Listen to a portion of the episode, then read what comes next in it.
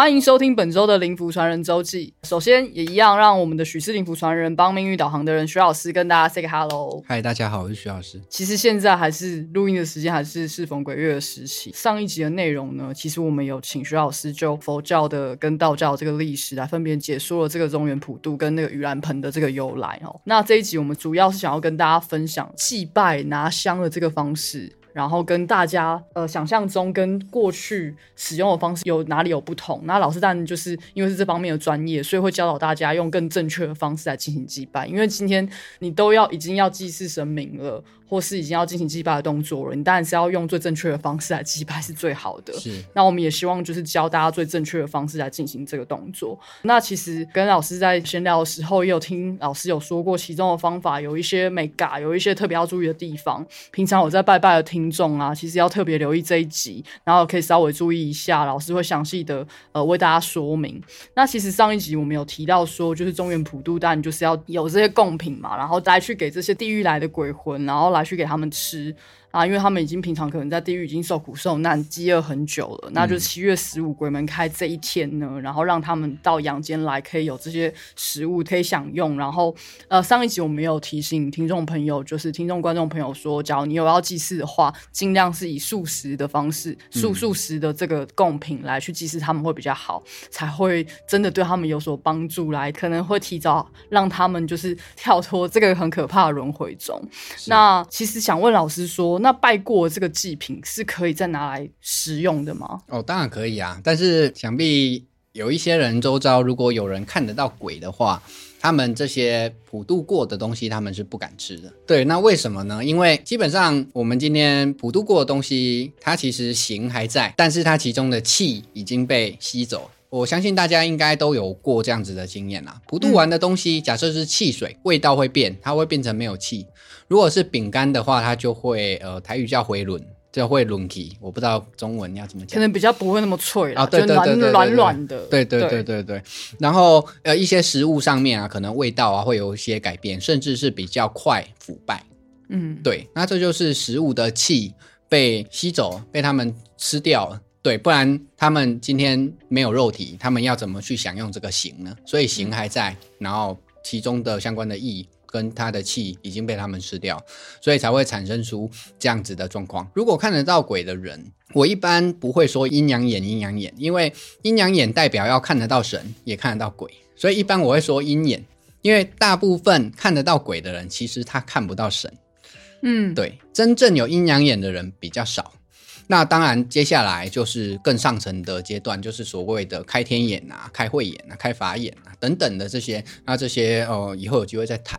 那看到鬼的这些人，他们其实会看到在普渡的时候，这些鬼魂在真实这些东西，并且这个所谓的龟挪啊，就是鬼的口水啊，都全部都留在那个上面。那当然，其实大家也不用说，因为这样子就产生什么排斥反应啦。对啊，我们不要浪费食物嘛，反正我们看不见，眼不见为净，我们就一样拿来吃。对，不要浪费食物，这样子。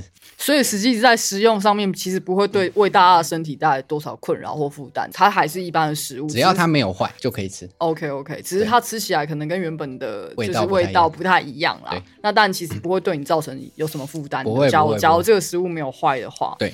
对，那当然，其实刚刚一开始的时候有讲到说，就是在这个祭拜的过程中，你可能会拿香嘛。那这个拿香的方式，其实老师这边就想要做一个比较正确、专业的解说，跟大家来去纠正你平常可能有些听众他拿香的方式有可能是错误的。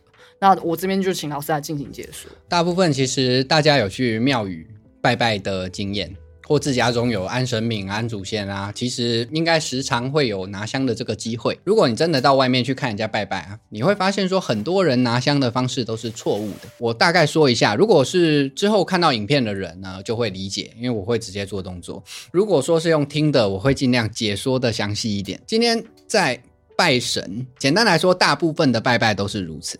你在拜神跟拜已经家中的这个祖先牌位啊，还是怎么样啊？大部分通常还有在庙中拜神，只要是拜神的，包含祖先都是啊，我们都一定是左手包在外面，然后香看一柱还是三柱清香，直直的，绝对不会是斜的，直直的朝天，然后香烟点红的那个地方要高过头，大概是这样子。的一个状态去做祭拜。那如果你今天要鞠躬的话，就是腰动而手不动，就是以这个姿势，看是一鞠躬还是三鞠躬。再来，左手包外面的时候，你去插香的时候，一定要用左手。而不是去插香的时候换成右手插香。那假设你今天是右手包在外面的时候，那插香的时候就用右手插香。看哪一只手包在外面，就是用哪一只手去插香，在香炉里面的时候。那同样的，那今天什么时候要右手包在外面？一般来说，拜鬼，或是说不管是。人家丧事啊，你去灵堂的地方去上香，他还没有出殡，这个时候你去这种灵堂上香的时候，一定就是右手包在外面，而不是用左手包在外面。然后再来就是一般来说拜鬼，拜鬼的话也是右手包在外面，但祖先祖先不能称之为鬼哦。虽然说祖先在我们道教的术语叫做所谓的乃阴宫或乃阴内阴或内阴宫，但是我个人是认为说这个术语或是这个专有名词，这个流传下来，我认为这样子有点对祖先不敬啦。但是其实我们在讲这句话的时候，我们并没有要对祖先不敬的意思。那今天拜祖先等同于拜神，拜祖先牌位等同于拜神，一定都是左手包在外面，这是一个礼貌，所以千万大家不要用错，不要用错手。对啊，只有拜呃灵堂未出殡的时候，也就是一般来说，这个尸体就放在这个灵堂的后面嘛。这个时候跟拜鬼的时候，右手包在外面，这样。因为在这个鬼月的这个时节啊，因为很多人要进行祭拜这个动作嘛，我们特别才会请老师来纠正大家可能以往可能有错误的祭拜的方式。大大家只要有呃听清楚了刚刚所分享的这个祭拜正确的祭拜方式的话，也希望大家可以用正确的方式来做祭拜。那平常你去庙宇呢，我要是没有听老师这样说，其实很多我看在寺庙里面也不一定会有人去纠正他应该要怎么样拜拜。不会啊，我看到我也不会纠正啊。这边讲一下为什么要烧香。烧香的原因是什么？我顺便补充一下，今天香你香点燃了，有这个香烟在飘，这个香烟就像我们现在呃手机在打电话一样，它是一个无线电波传输的概念，它就像是今天你小小声的在讲话，你有时候在拜神，你会小小声的祈求什么？你今天很小声很小声的讲，然后在神明的耳朵在听啊，就像雷在打雷一样这么大声。对香烟的用意是这个哦，加强这个传输的动作，不是它本身就是一个传输哦，本身就是一个传，它本身就是一个传输。那它在这个香烟在飘，在传输。你今天在祈求什么，在拜什么？你小小声的讲话，对神明在听，就像打雷一般这么大声。老师，那我想追加询问是，我一定要讲出来吗？还是我在心里说可以？呃，其实我觉得都可以啦，都可以。对啊，那当然，今天神明。保不保佑与否，跟这个神明本身的，我们一般要这样子说啦。神也有分，神也是人去变的，神有分聪明的，也有分比较笨的。对对对对对，所以比较聪明的神，他会看你是什么事情。呃，决定要不要帮帮你，嗯，对对对对对，所以其实呃，你在外面在祭拜的时候，那当然啦，我们今天是一个虔诚，之后有机会我会另外再讲烧金纸的相关的由来、传统意义等等，OK，之后再讲。对对对，那今天主要是。先纠正一下大家呃很多烧香的动作错误，这样子其实那个是对神明啊、对祖先都非常不敬的。另外想要询问，就是因为现在就是鬼月嘛，可能还是会有一些民众他是讲不听，就是会要去一些很阴的地方去玩啊，比如说路过了一个地方旅游啊，或者是去溪边，还是会夏天嘛去溪边戏水啊。嗯，那假如你不幸真的遇到了，就是不远处可能有人他。溺毙了，然后或是遇到一些不好的事情，一般的人一定会觉得啊，虽然我只是跟他擦肩而过，不认识他，可是心里多少都会有点毛毛的，就是哇，我遇到了这件事情。那这种会需要特别去庙里拜拜吗？还是私底下祭祀这个王者就就好了？还是？老师会有什么样子的建议？呃，你是指说今天我去玩水的时候，然后附旁边有人溺毙，对，或是我今天在路上遇到某个车祸，他可能只是路上遇到的人，其实我并不认识他，可是我看见了这样的事情发生。车祸与这个当事人无关吗？无关，无关。那其实不用特别去祭拜啦，因为除非说啊，今天。警察还是政府单位有要说，请你提供目击资讯。是是，那你有去灵堂，那就当然就顺便，嗯，烧个香这样子。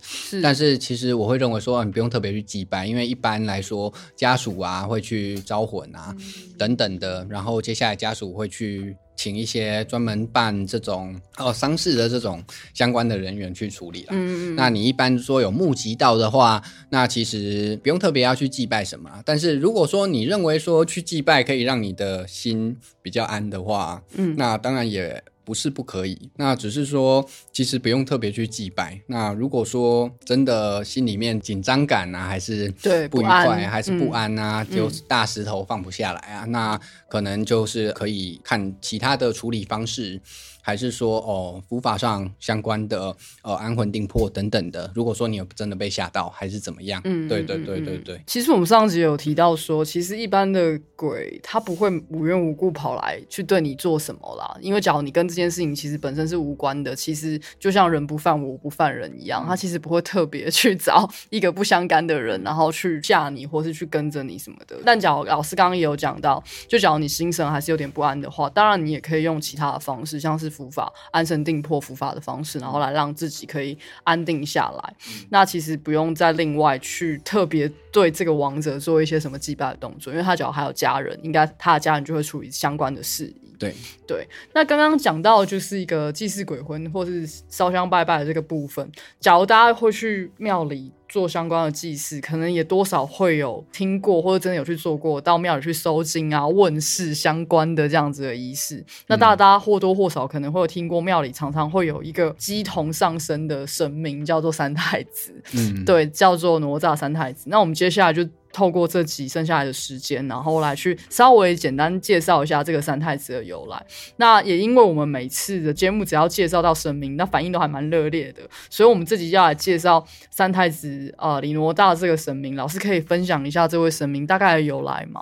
其实他在道教或者是道书啊是没有记载的。为什么会没有记载呢？因为他的户籍应该就是在天上，他的户籍。就不是在人间，所以自然人间的书籍是不会有记载的。好，这是第一个观点。再来，第二个是，那既然他的户籍在天上，在神明界。他的相关的故事又是什么呢？大部分的人都会知道说，哎，今天三太子，三太子，可能也很多人知道说，哎，他叫做这个东东阿关水嘛，对，就是中坛元帅嘛。嗯，那一般来说，在我们的称呼上，我们都会讲台语啦，我们都会说利罗掐，利罗掐，哪吒的台语叫楼掐这样子。其实哪吒他因为传说是这样啊，他出生的时候就是一个肉球嘛。嗯，对啊，就是一个肉球，球然后。他爸爸李靖就拿刀去劈这个肉球，然后发现坚硬如铁，劈不下去，然后他就突然变成一个小婴儿，可能秋几根青蛙等等的，对，他就拿着一些法宝，然后这样，这样就是投胎到这个天上这样子，然后接下来太乙真人就收他做徒弟嘛，对他好像就能言能行，刚出生的时候，那他七岁的时候就已经学法学成就已经开始展神通了嘛。对啊，脚踏风火轮啊，等等的，所以在外面的，比如说主持人说的鸡童，才会都一直把它用成好像很小孩的一个形象跟形象。对，但是我个人认为，其实这样子不是很合理啦。对啊，因为他毕竟是神明，觉得神明会有可能跟一般的孩童一样嘛。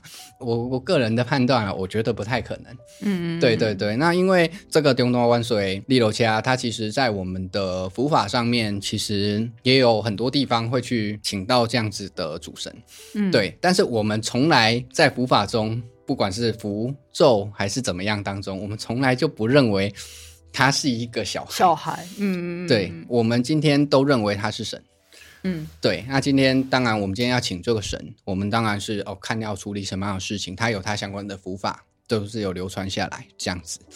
所以其实老师也刚刚讲到了，因为他就是他的户籍不在人间，对，所以他相关的这些资料啊，然后这些史实啊是没有办法就是去追溯到的，对对。所以其实有很多你在网络上面查到的一些一些传闻或一些故事，它其实都是出自《封神榜》跟《封神演义》里面，从小说来小说来的。然后你可能可能是根据某一些老师刚刚有说到的一些印象或者一些感觉是传闻的事情，然后来去做编撰，然后发展出来的故事，所以才会编成这个小说跟相关的电视剧。那刚刚徐老师所说的只是一个大略上理解李哪吒本身他由来跟他的故事这样子。嗯，好，因为适逢鬼月嘛，所以我们才会去多讲到李罗扎这个神明的故事。那也因为我们因为过去啊，曾经有两集的节目里面也有讲到了这个福德正神，然后跟三位女神的故事。那假如大家还想要听更多的神明的故事的话，也希望大家可以跟我们多分享你想要听哪个神明的故事。其实老师这里都可以有很多分享的资讯，正确的资讯来分享给大家。那当然，这集的节目延续了上一集分享这个中原普渡的由来，然后我们借由徐老师解说正确的这个祭祀的方式、拿香的方式，来纠正大家可能以往可能错误的观念，然后提醒一下听众要用正确的方式来进行祭拜。